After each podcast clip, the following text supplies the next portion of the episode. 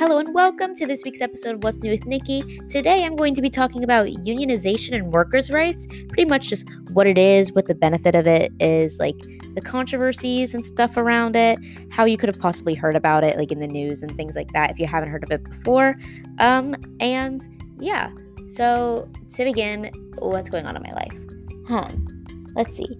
So in this class, I got a quiz grade that I was not super thrilled with, but I honestly think it's a mistake because I thought I did not I didn't think I did like amazing on it, but I thought I did better than what I got and it's the grade that I got is one of the worst grades I've ever received on a quiz in my entire life, if not the worst grade I've ever received on a quiz.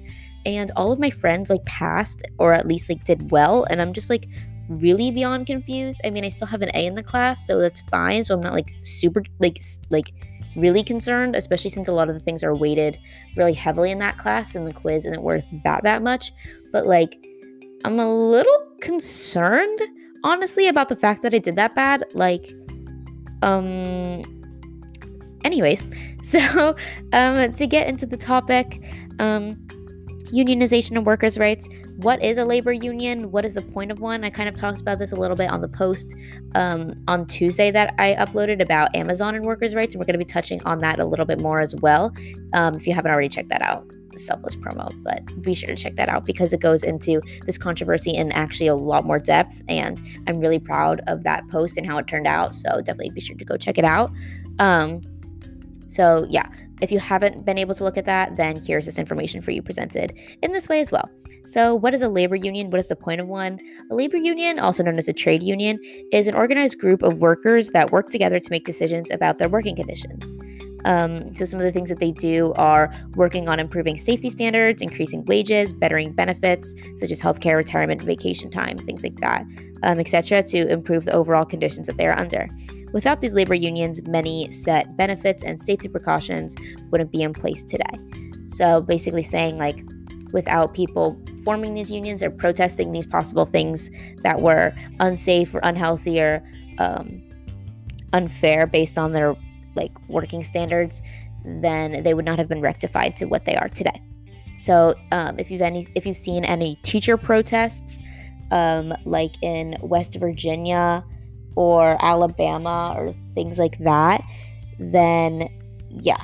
So you've probably seen of these like teacher strikes or substitute teacher strikes, or you've seen like um, mining worker strikes or things like that. Those are strikes based on living conditions, and these are uh, not living conditions, I'm sorry, working conditions of the company that they've been working under and they're kind of just protesting their conditions and things like that and the strike was most likely organized by a union in order to get these things changed so when did labor unions become a thing and why Labor unions became popular during the Industrial Revolution. Due to the rise of corporation innovations, workers were needed to make the products um, from these factories. This caused for the working conditions to be horrible. They were cramped and gross, and disease would spread. Um, they had poor ventilation, which would cause health problems. They caused trauma from machines to workers, exposure to toxic materials, and they would also work incredibly insane hours. So, to ensure the safety and well being of workers, labor unions became popular to change these things. Um, I actually learned about that in my European history class last year in the Industrial Revolution period. So, I'm like having a moment where it's like, oh my gosh, I learned about that. Anyways, um, so, what is the Amazon controversy? So, in March of 2021, it came out that Amazon workers uh, were urinating in bottles during their shifts as they didn't have breaks, even for bathroom use. So, Senator, uh, Senator of Vermont Bernie Sanders planned to meet with Amazon workers to discuss unionizing at a fulfillment center in uh, Bessemer, Alabama. Uh, the official Amazon Twitter account said their piece on the subject. You don't really believe the peeing in bottles thing, do you? If that were true, nobody would work for us. The truth is that we have over a million incredible employees around the world who are proud of what they do, and they have great wages and healthcare from day one. But if this is true, is healthcare and minimum $15 an hour wage enough? Um, there has also been complaints of the company restricting union efforts and firing employees with little stated pretext. Um, this would give workers the inability to improve their working conditions and leave them unemployed and desperate for employment. Other claims have been made where the company has allegedly not kept workers safe um, by only sometimes enforcing social distancing. Uh, there have also been complaints of offensive language being used in the workplace, yet Amazon has denied these claims. So, other examples of workers' rights violations are the Braytex factory in Sri Lanka. The management failed to respond to workers' concerns about wages and freedom of association. After a legal strike that they held in 2009, 31 union activists were dismissed from work. In Coca Cola, According to laborrights.org, between 1989 and 2002, eight union leaders from Coca Cola bottling plants in Colombia were killed after protesting the company's labor practices. Hundreds of other Coca Cola workers who have joined or considered uh, joining the Colombian union, um, Sinatrenol, that's probably butchered, um, have been kidnapped, tortured, or kidnapped, tortured, or detained by uh, paramilitaries who were hired to intimidate workers from preventing them from unionizing. Then there's Nestle USA, which also, according to laborrights.org, violations of labor rights are reported from the Nestle factories in numerous countries. In Colombia, Nestle replaced the entire factory staff with lower wage workers and did not renew the collective employ- um, employment tra- contract from Walmart. According to laborpress.org, Walmart has fought unions for years. It holds regular meetings with staff reviewing the benefits of a non union store. It spends millions in legal actions each year in an effort to keep its 1.5 million workers from joining labor organizations. They were ordered in an an agreement in 2018 to quote stop threatening workers who support strikes or participating in union organizing activities. So a lot of you might have heard about like ch- children working in like sweatshops and factories and things like that. Um, if you haven't, what that is is basically in poor countries around the world, um, notably South Asian countries like India, Pakistan, Bangladesh. Um, I'm sure many others um, contribute to this as well. They have children working in these sweatshops in order to make um, a semi livable wage, which obviously is not livable in many other parts of the Western world, for instance. But in that area, it is like a living wage, but they will still get like cents, like change an hour um, with very, very heavy manual work. And again, these are children. Also, in um, I know in African countries, many children are sent into cave mines and things like that and work like with their family, for example, to um, collect more money for them, but they're used, you know, as small hands in order to reach small areas and have dealt with some gruesome work as well. Um, so, yeah, this is just a violation of workers' rights around the world. The international community has stepped in and gotten involved. Um, UN at times has stepped in and gotten involved. However, it's still obviously a, glow- growing issue right now and still factors and contributes to the loss of life um, and tremendous risk um, induced all over the world and has been seen as a global, worldwide issue for decades upon decades now, um, if not centuries. Um, a lot of people complain about their jobs, like, oh, I uh, work at Target. Um, I hate my job. It sucks so much. But they do get at least within minimum wage, um, get breaks, um, get to use the bathroom, get to have other people cover their shifts sometimes if they can't make it in.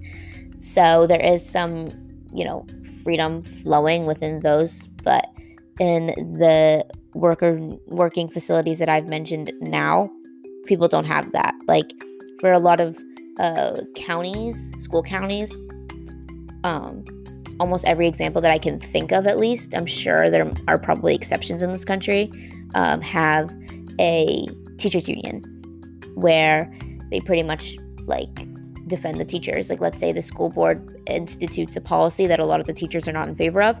The legal team from teachers union may be able to get involved, file a lawsuit, things like that, and rectify the decision made by the school county board um, in order to be in the teacher's favor. Um, I'm sure many teacher unions have organized strikes, uh, walkouts, people refusing to go into their job, and especially since it's being like, uh, being that it's teachers, um, a lot of districts are forced to cave in because what's going to happen?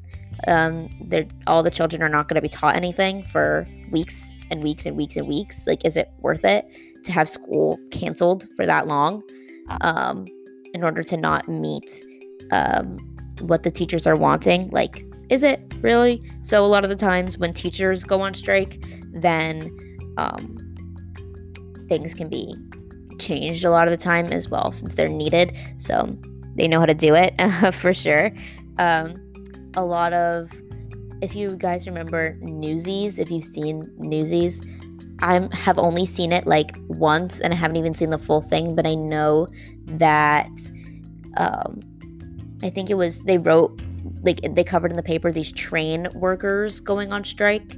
Um, the train is obviously needed. Um, hello, um, at this point in time, um, it's how people like got from point A to point B across the country.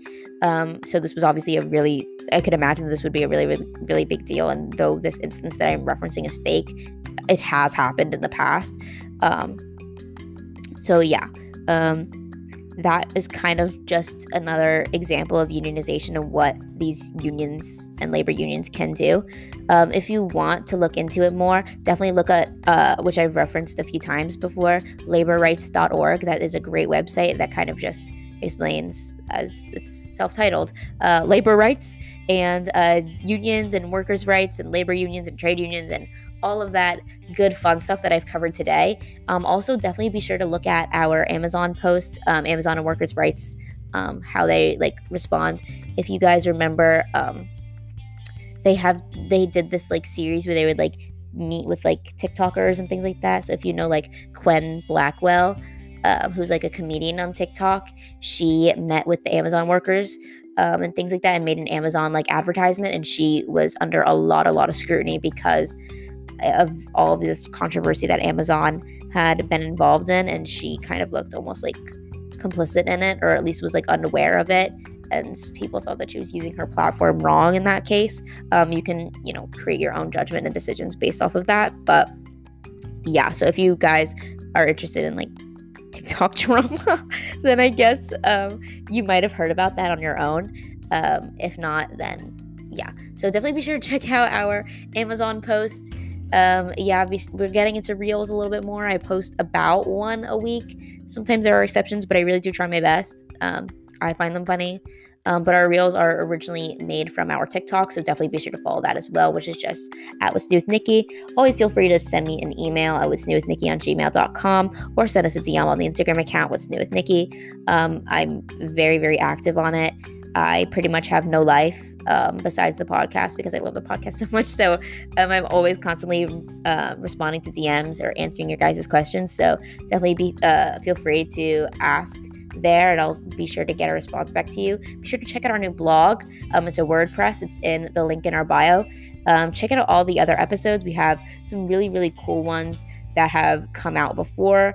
Um, we have some really cool ones coming, so definitely be sure to check those out. Season five, so you definitely have quite a variety. We have about 10 in each um, season. So, yeah, we're also coming up on our one year mark, which is in the middle of October.